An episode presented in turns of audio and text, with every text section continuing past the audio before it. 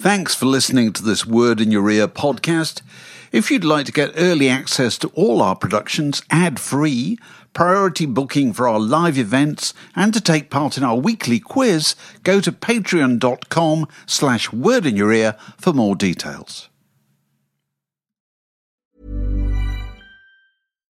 Here's a cool fact a crocodile can't stick out its tongue.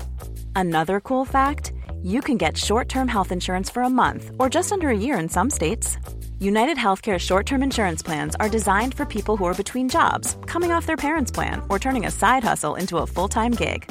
Underwritten by Golden Rule Insurance Company, they offer flexible, budget friendly coverage with access to a nationwide network of doctors and hospitals. Get more cool facts about United Healthcare short term plans at uh1.com.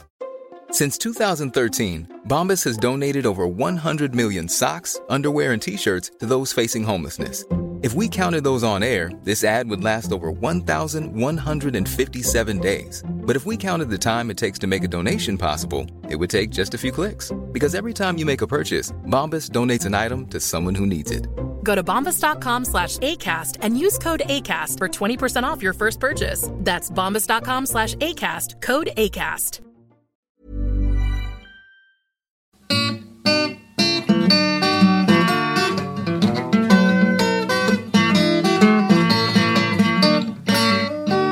You're listening to a podcast from The Word. Welcome to another Word in Your Ear. And uh, this time we're talking to Michael Cragg, who's the author of Reach for the Stars, 1996 to 2006, Fame, Fallout, and Pop's Final Party.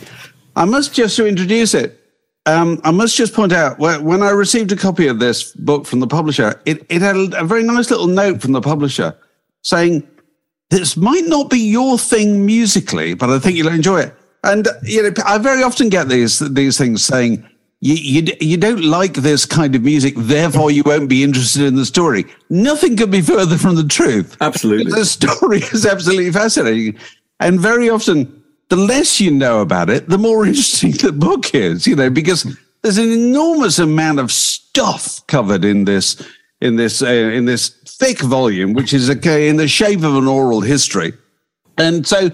Michael, welcome. First Thank of all, can you can you kind of map out the kind of time scheme there? Why 1996? Why 2006? But for the fact it's just tidy. well, initially it wasn't as tidy. So I knew I wanted to start in 96 because that's when obviously Take That had split up and kind of Britpop was sort of taking over. Pop was sort of in the doldrums slightly in this country. And then obviously a few months later, out of nowhere, the Spice Girls arrived with Wannabe and sort of kickstarted what follows. You know, pop was suddenly back, shiny, bright. You know, it was suddenly marketed towards younger people as well, which kind of hadn't happened as much before, or not in the intense way that they obviously did with the merchandise and everything was very sort of focused down to to young kids and sort of steps followed in that wake and S Club 7. And I thought, well, you know, they kickstarted that. So it makes sense to start with them. I didn't want to leave them out. But my initial idea was to run the noughties. But how can you start in 2000 without mentioning the Spice Girls? So right, of course, yeah. Then it got pushed back to 96. And then I thought, well, I can finish in 2009. But then it's like, well, why is it this weird sort of 14 year period? And so the very clever Peter Robinson of Pop Justice fame, when I interviewed him, for the book, he was one of the first people, and he's he sort of was like, "Well, this doesn't really make sense," and he came up with the sort of ten year thing purely because we we talked about it, and we were like, "Well, Top of the Pops ended in 2006, Smash Hits right, closed okay. in 2006." That's right. Oh well, that's a good thing. yes. Yeah, Simon and Pop Miquita World left. Closed, didn't it? That's yeah, right. Pop World. They they left Pop World. CD UK, SMTV. That was all changing around that time. So then it sort of felt like it made a bit more sense. And it was the end of an era, wasn't it? It was then. Yeah, and TV talent shows was sort of taking over, you know, the way like pop stars were even found and kind of all of that process was completely changing. So that was quite a neat way of, of doing it. So were, were you a, a fan or a student of this? I was, I used to buy Smash Hits magazine when I was young. I used to buy Top of the Pops. I used to buy Big, all of those kind of magazines. I sort of loved all of that. I loved the kind of way it was written. I loved the sort of humor around it. And I did like a lot of that stuff around that time. But as I got older, I sort of went to the dark side, to the other side. and I got into like guitars and indie when I was at university. But my housemate at university would listen to a lot of this stuff and I l- still loved it. You know, I did. I would sort of hide that slightly, you know. There's I was going, through, I was going through some, you, yeah. you're trying to wean yourself off the shiny Yeah, I was- pop I by trying to make yourself like Radiohead and indie and all that. And, and it failed, didn't it? I mean, Yeah, it completely failed because as soon as I sort of became a journalist, I started working at Pop Justice. I wrote mainly about pop. I kind of only really write about pop. Not only, but like I enjoy writing about pop still now. Obviously, did this book. Um, so I couldn't keep it hidden for that long. But a lot of that was tied up in stuff I was going through as a person and, you know, trying to sort of hide who I was, my sexuality. It felt a lot easier to sort of, it felt like giving too much information away to sort of be into this kind of music, which is something that you sort of work through as you get older. But yeah, so I was I was into it, but I would sort of keep it slightly hidden. I loved Yeah. and then I really, you know, there was a point where I talk about in the book, you could say that you liked Girls Aloud and you could say that you liked Sugababes because they were in NME. They were being written about by so-called serious journalists because suddenly it was like made by Xenomania and you know it was done in this sort of interesting way and it had all these amazing references to sort of music that was okay to like, I guess, and it had guitars in it. Yeah. And Arctic Monkeys covered Love Machine, and suddenly everyone Yeah, was like, "Oh my god!" Yeah. Yeah. and so there were little bits of where I could sort of peek out and be like, "Oh, I like this too." And then as you get older, you're just like, "I don't really care." Right. And obviously, optimism and people writing about pop changed, and people do sort of write about pop in a more serious way, and they do take it slightly more seriously, and they aren't as sort of afraid to say that they like it now. So just- go, go on, Mark. No, I just just wanted to ask, uh, just to get thinking, talking, uh, talking about the Spice Girls. There's a bit where Christopher Herbert, I think it is, their former manager, says something like uh, that if you form a boy band, only fifty percent of, of the audience are likely to be interested, and if you form a girl band, hundred percent, because boys will buy records by girl bands, but boys will not buy records by boy bands. Would you agree with that? I guess I guess that was the sort of very surface level thinking was that girls fancied boys, and so girls would be drawn to a boy band, and Yeah. they wouldn't be drawn to a girl band weirdly because they would be jealous. There would be like this sort of jealousy thing there, or they would be like they wouldn't necessarily. There was this weird thinking that they wouldn't necessarily buy music by a girl band, and boys wouldn't be into boy Yeah. bands. And I can see it's not the coolest thing to say that you're into Westlife as a young boy. You know, they try, I think Chris took that and he made five later on because I think he thought that a slightly more kind of lad band would have that bigger appeal where it wouldn't Yeah. be as embarrassing to say that you liked a five song because there were elements of sort of hip hop and it was slightly like harder edged on the spectrum of Westlife to five. But I think you know, the, the thinking was that the Spice Girls would never work. You know, that in the book, we talk about how Smash Hits sort of ignored them, how. Yes. Yeah, they know- did. They wouldn't let them perform in the office and all that. It's amazing. Well, the editor just didn't come out and they wouldn't put them in the magazine. And they felt like the Bluetones were where the magazine was headed. Like literally, That's right. The Blue right. like the Bluetones were on the cover before the Spice Girls. They Which were. you, So- you say is the kind of the, the, the beginning, beginning of the end of smash hits because they were kind of then slightly ostracized by Spice. Girls. Yeah, and obviously Peter Loraine at Top of the Pops magazine just sort of came in and was Yeah, like, took 'em, "We're going to yeah. own. Yeah. If we can own this and it becomes as big as it became, then we can kind of get ahead." And they started selling more copies. Yeah. So why did, in your view, did, were the Spice Girls so enormous?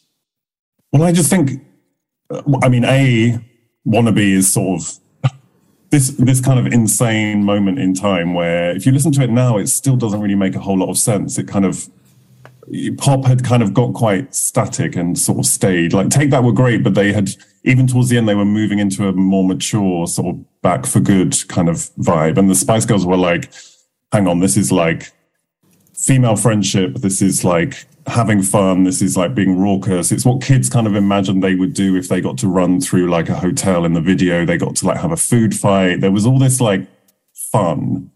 And if it's sort of dysfun- if pop's meant to be dysfunctional, like that's where that kind of came back, I think. And obviously they were also clever in their sort of marketing. The lyrics to that song are very clever, especially as we say to sort of get a female fan base to talk about friendship rather than like boys or yeah. love yes, or yes, heartbreak. Yes. Yeah. It's like if you were in a gang at school, this is your anthem, like this is your song. And you know, the guy who Biff Stannard talks about it and it he sort of calls it like this punk record and it did have that sort of does have that kind of weird energy in it that's sort of like it could fall apart at any moment i think they recorded it at 3 a.m or whatever or finished it like overnight and it's done quickly and it has this sort of unpolished feel to it which just felt exciting and was the one spice girl do you think that was in any way more integral to their success than anything I think? Geri. I just don't think you can ignore Geri. Oh, I mean, right, why? and Mel B was sort of the.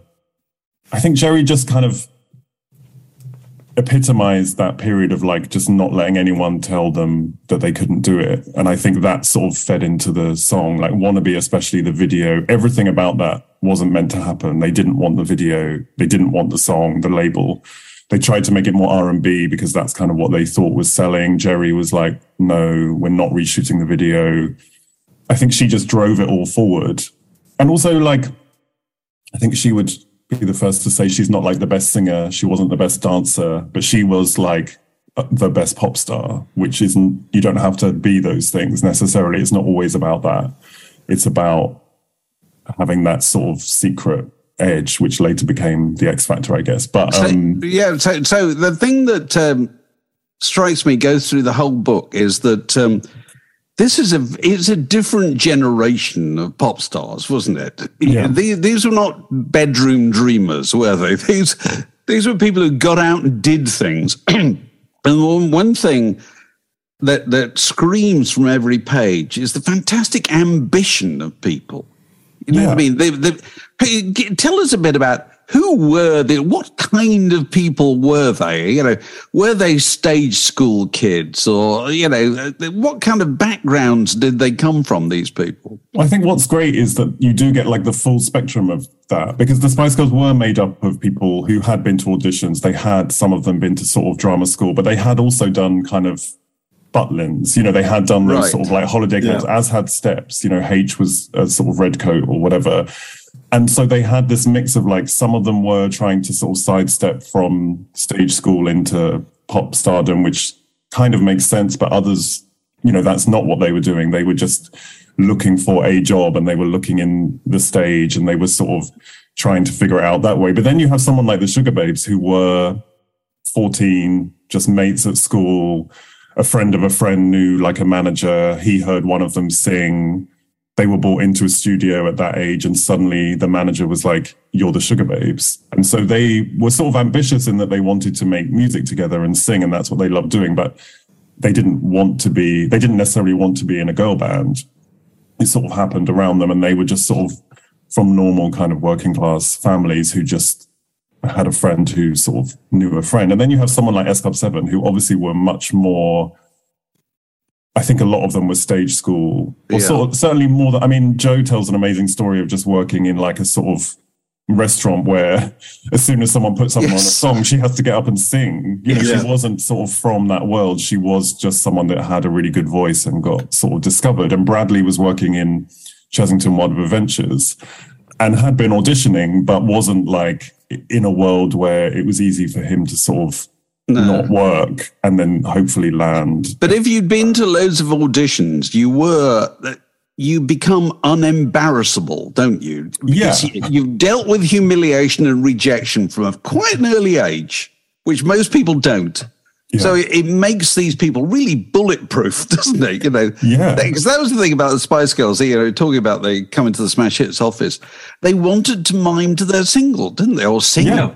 yeah. in the office. That was yeah. inconceivable. Nobody would have done that. No, and they wanted to sit on people's laps and do dances for them, and they wanted to show who they were, and and and I think they did already have that. It wasn't like I think obviously later on, S Club Seven would go in and do the same thing because Simon Fuller had done it before, but it wasn't the same. Like the Spice Girls, I think you couldn't stop them from doing those things if you wanted to. If they wanted to run riot in your office, and that's what they would do.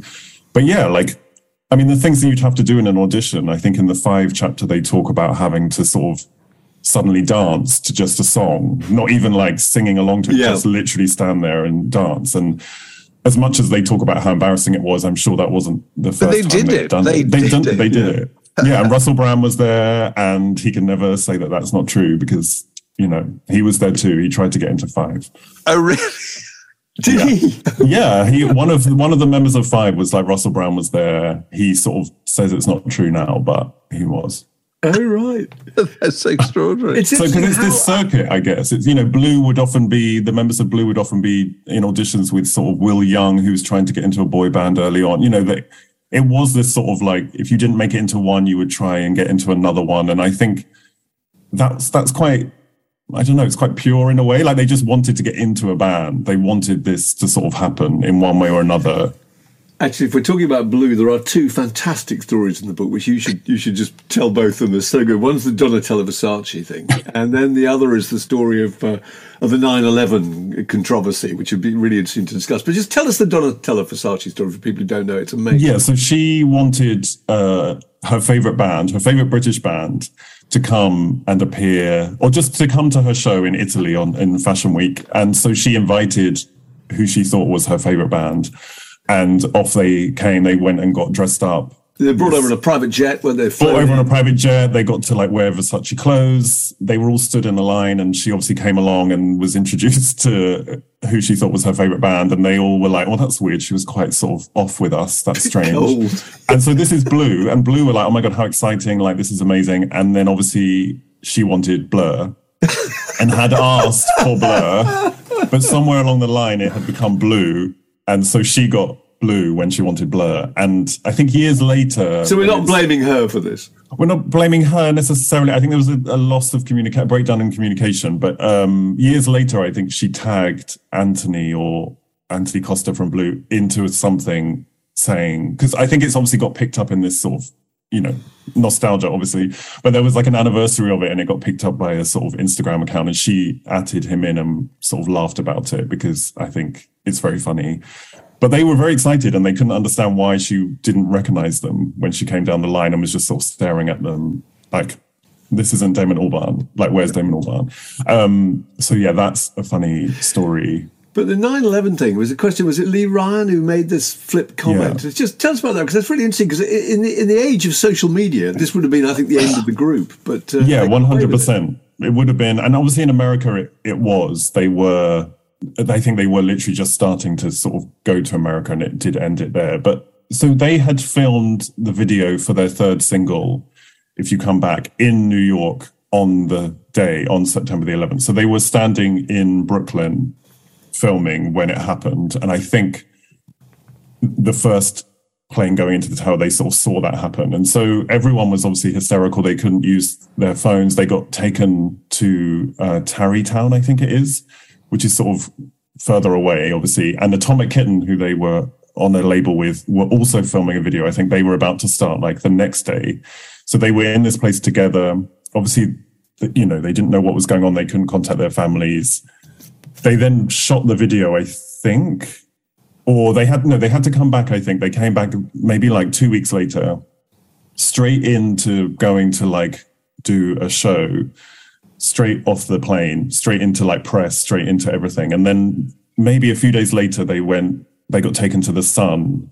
And this was in a, the early days, obviously, of the internet. So they were doing a sort of live Q and A online, and their press person didn't know that this was happening. So they got asked about it because obviously it had just happened and everyone was talking about it, you know, and they knew, I think, that they had been in New York. So they were asking them lots and lots of questions. And Lee said what he said, which was, I can't remember exactly, but it was along the lines of like, why are we talking about this so much, you know, when elephants are dying around the world? Yeah, that's right. I know. and you know so then that that happened and obviously everyone was hysterical and they had to try and put the various fires out and you know hugh goldsmith who is who ran that label was trying you know was in a pub on holiday like in the middle of nowhere and had to set up a sort of like emergency room of trying to get people to just sort of not run it but obviously There's a lot of talk of kind of war rooms and things like this. Yes, and they yeah. said, he,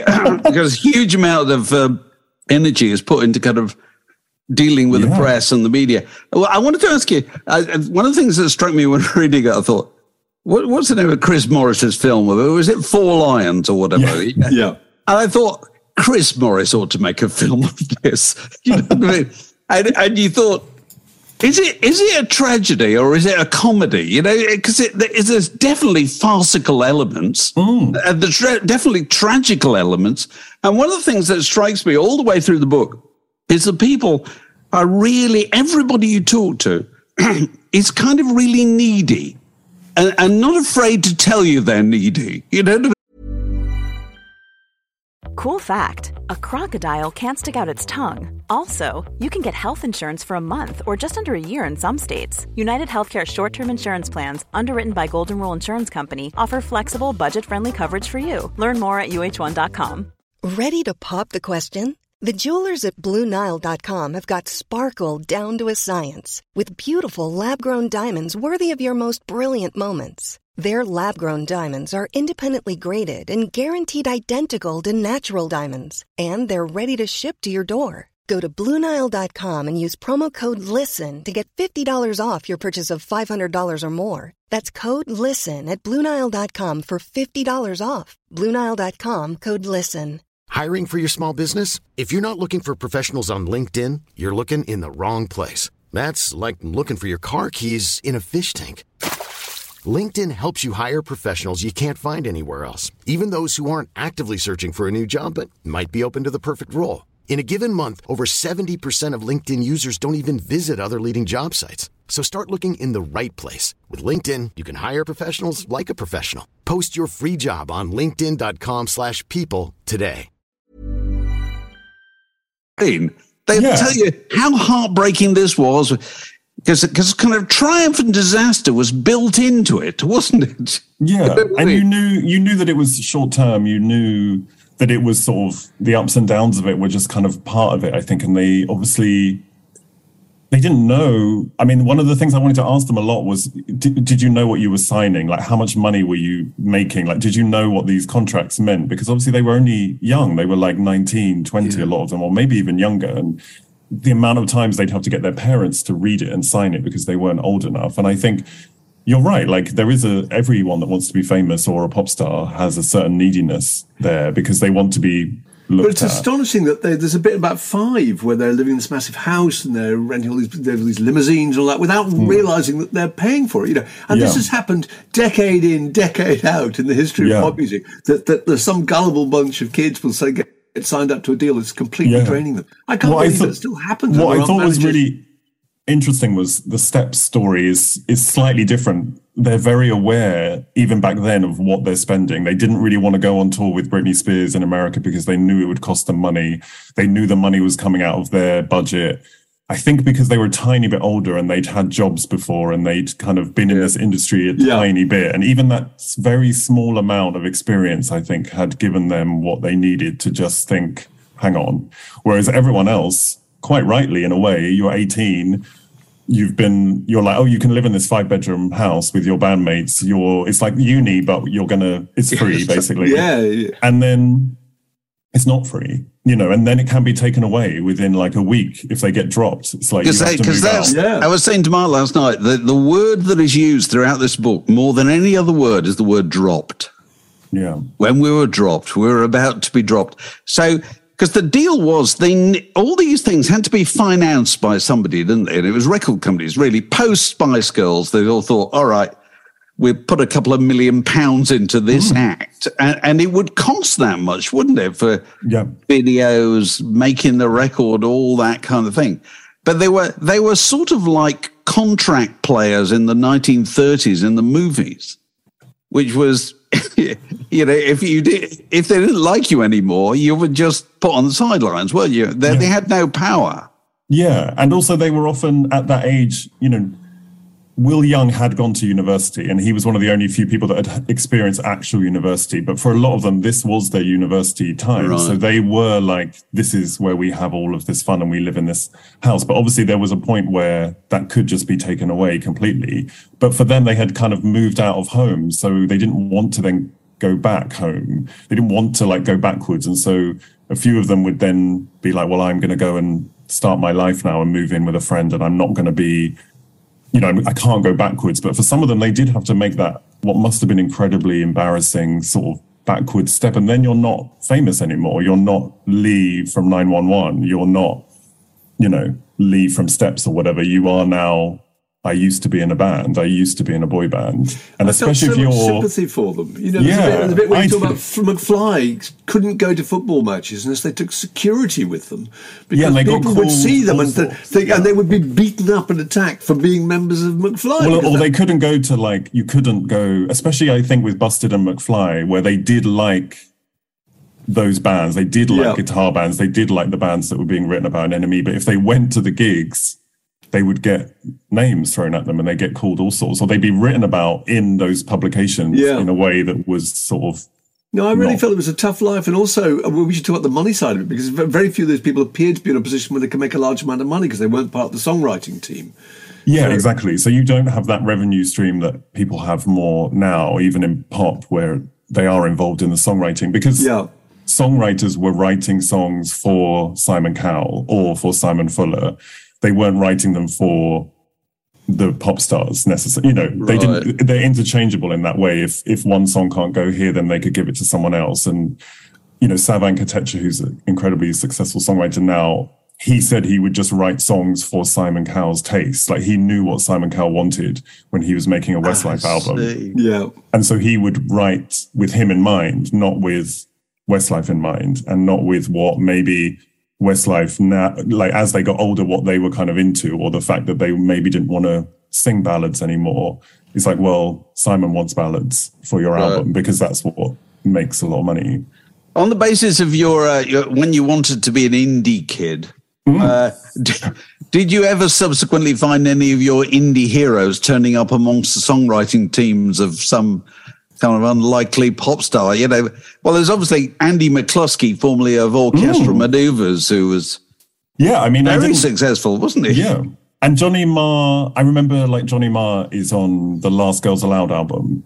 And obviously uh, he plays guitar on a couple of the tracks. And obviously Neil Tennant and Chris Lowe uh, wrote uh, The Loving Kind, which is on, they wrote it for their album while they were working with Xenomania but right. it ended up a Girls Aloud single. So there were like there were little moments like that where you were like, oh, I, th- I think especially with Girls Aloud, especially with Xenomania, because that's almost like a Brian was Brian Higgins was reacting against what was happening. He hated everything that was happening with the sort of manufactured pop, with the kind of Swedish sound. So he was, I'm going to pull from like my influences of like New Order and the Smiths and right. you know I'm going to bring in members of like KLF's touring band to play on this Girls Aloud song. And it's like those things aren't supposed to happen in that way. And everything I think that they did was the opposite of what was going on at the time. And I think, you know, I love, I think those songs are absolutely incredible, but it was a way in for some people who were dismissive of what had come before. It was pop that's okay to like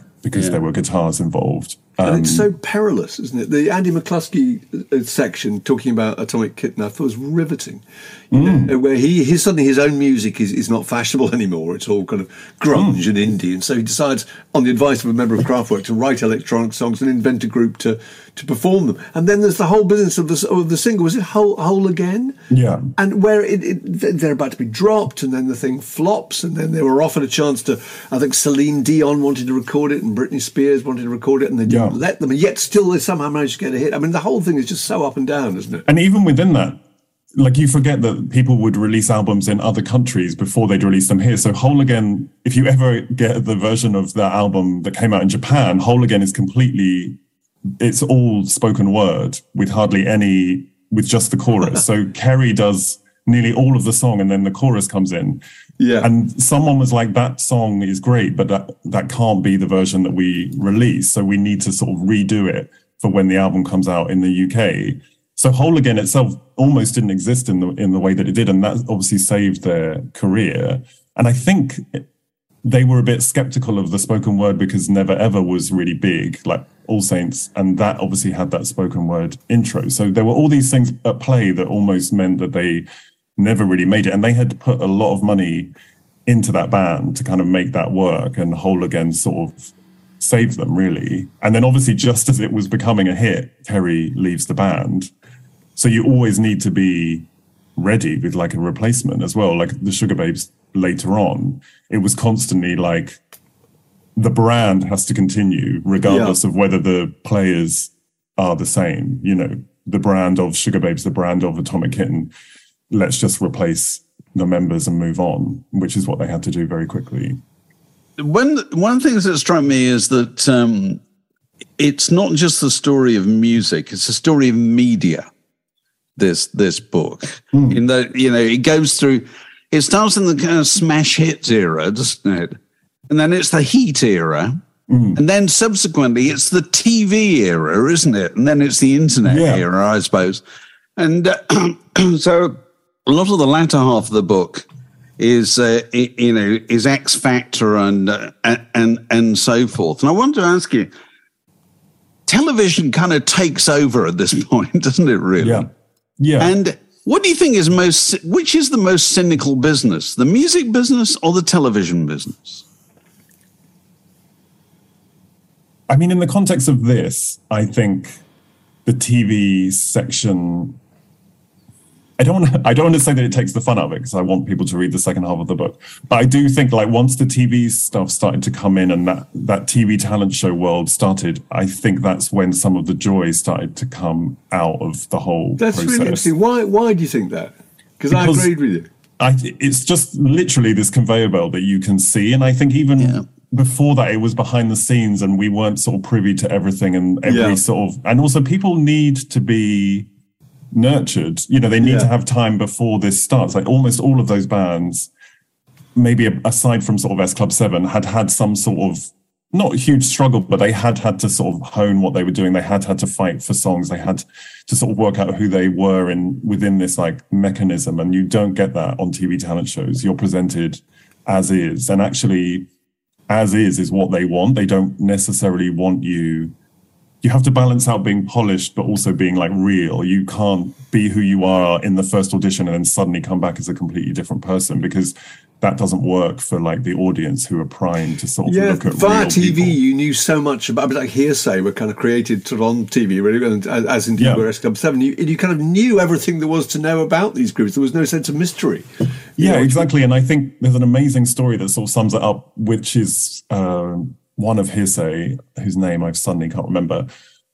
Oh, come on, Michael. You can do this. one of Hear'Say, one of the women in Hear'Say that isn't Myleene and Kym. Oh, so annoying. Um, she sort of had short hair when she was in the audition stage. And then when they sort of were revealed as the band, she had long hair, which was obviously just extensions. And everyone was like, there was a bit of like, oh, who do you think you are? You know, like, how dare you sort of like have this glow up? Like, and it's like, well, that's, isn't that the point? Like, isn't the point of pop to sort of before that was to turn sort of normal people into pop stars to sort yeah. of have this like i'm a pop star now like i'm wearing yeah. this ridiculous yeah. outfit i'm in this crazy world i'm singing you know that was the whole point but people especially with Hear'Say i think Hear'Say is such an interesting because people forget that wasn't a live tv show we didn't vote there was no public interaction. It was like a documentary that had already been filmed. The only sort of live element was when they revealed who the final five were. But we didn't vote on them. But in the book, they say that people thought that they had, they remember that they had. And also, I think at the time, what you had was this weird sense of like, because we weren't involved, we felt like they were above their station somehow, that they had got this kind of competition. They'd won this competition, but actually, like, we weren't really involved. And so they were sort of torn down very quickly. They went from selling, having the biggest selling debut single of all time to sort of their second album not making the top 20 to being like attacked in the street to splitting up. Oh, you know, and that terrible. took 15 months maybe. Yeah. And that's that's crazy. And then yeah. you sort of have this kind of splinter group, Liberty X, who actually had much more time to work out who they wanted to be. They didn't want to work with Pete Waterman. They didn't want to be in that sort of world. They wanted to do sort of garage. They wanted to do R and B, and so they had a bit more time, and then they became ultimately much more successful. So why, you know, is it all over? You know, what do you say? Pop's final party in the in the kind of yeah. line of the book. Why Pop's final party? Why what? It just felt like I mean, nowadays, like the charts, the charts are so complicated. No one really understands them. It's really sort of convoluted. People aren't really having. I mean, people are having hits. I don't want to sound like no, no, you know, but you know what I mean. Like you could be in a. But you go down the road. Would people know what the number one record in the UK? Yeah, is? because the charts are so. You know, streaming has sort of changed everything, and the internet has. You know, social media has changed everything for pop stars. I feel like this was a period where they were having a lot of fun. Like I, I hope that comes across in the book that there were hugely fun things that they were oh, doing. Yeah. They were doing magazine yeah. shoots, TV stuff. There were like road shows. There were festivals there was all this stuff to do. They were all big in sort of Germany. They were going to Japan. Like they were doing all of that. And obviously, that's kind of that's like sort of five level, you know, or even a band like All Stars. They were big in like other countries. And now I think you either have to be sort of Dua Lipa or that's kind of it, you know, to, to sort of live that kind of full, fun pop star life now. And obviously, social media has put a huge amount of pressure on people. It's put a pressure on people to sort of talk about specific things, to sort of. Yeah.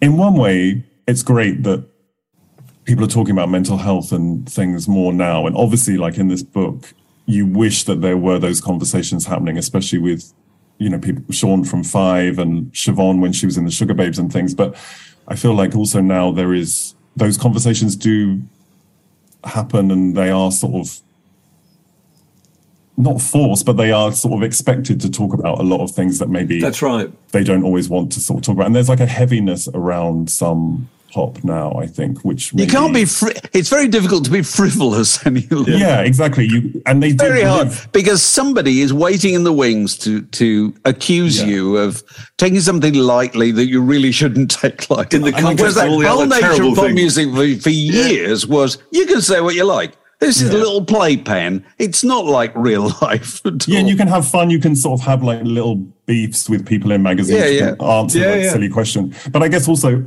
the problem with this period was it, it did become a prison. So it was hard for them to come out of, you know, A1, for example, they sort of were trapped in this kind of boy band curtains covers kind of like glossy thing. And they did try to break out of it with that third album, which has some really great moments and is produced by someone who had done sort of Travis and those kind of bands. And Caught in the Middle is amazing as a song, but people weren't as interested because it wasn't what they wanted from them. And they, as they got older, a lot of these acts tried to kind of change, but they couldn't because this maybe this fun kind of frivolous thing had become a prison around them, really. And also, isn't some of the the the, the interest in it in the fact that they're all groups? You're virtually. Yeah, I was going to say everybody's yeah. a group now. I looked to the charts the other day. It's all solo. Group. It's all solo acts. So once there's a group, there's the internal dynamic there's of that group. absolutely. group, and who your favorite is and who your favorite isn't. You know. Yeah, and, and I think gone, because of it? the amount of magazines as well. Yeah, you could have a favorite. You could have magazines could just pluck one out of a band. There'd always be someone available. You know, you'd have sort of seven in S Club Seven. You could mix the girls from S Club 7 with the girls from Steps, and you could make a cover out of that. And you, I think they just thought like the more people involved, the more fans they'd have, the more there's one for everyone. There's sort of someone that everyone can like. But yeah, I did struggle because I did interview solo people, but it was like, well, how do they fit in to the sort of because they almost existed yeah. separately and there weren't that many of them, you know, or they had come from a band. You know, Rachel it's Stevens a completely had, different kind of story. Yeah, Rachel Stevens did have solo stuff, but obviously she came from S Club 7 and yeah. the Spice Girls each had solo stuff, but there weren't, you know, Craig David was sort of one of the few like huge solo stars. Craig David, whose career is destroyed so cruelly and so instantly, virtually overnight yeah. by Bo' Selecta. I can't think of anybody falling out of favour so fast. It's just appalling. Yeah, I mean, it was a mix of things as well. Like I tried to get across in the book how weird people were about Britain and America in this sort of like I just remember so many times people accusing British pop stars of becoming too American. There was this real sort of like separation. And I think Craig, because he was big in America with that first album, he did slightly tip into that. Like that second album, I mean, A, it's called What's Your, no, the single's called What's Your Flava. Like, not a great song to come back with, but also a super glossy video, very like Americanized, very sort of like using the lingo of sort of what people thought kind of Americans. You, you so there was this distrust, I think, then, and I think that also didn't help. So once that had started to slip, I think the Bo' Selecta thing chimed with that and yeah. sort of solidified around it. And I think for a long time, people just thought the two were sort of enmeshed together. And That's right. luckily, like he did have a career renaissance because he's obviously incredibly talented. Well, it's an extraordinary story. Uh, it's uh, and you you know I, I, can I can only you know go back to the point I made at the beginning. It's nothing to do with whether you happen to like the music or not, and I'm sure a lot of people do. But but it is it's genuinely a, a you know a huge historical period, you know, which tells you a lot about about not just music, but about the world and, and how the world changed and, and, media and, and we all changed during that yeah. during that period of time. And uh, and I really think you should recommend it to Chris Morris. I think yeah, that's a really good idea. Four lines is the way to go. I'll, I'll, let you have that idea for nothing. Thank you so much. and all the very best with it, Michael. Oh, thank you. Great to talk to you. This podcast was brought to you by The Word.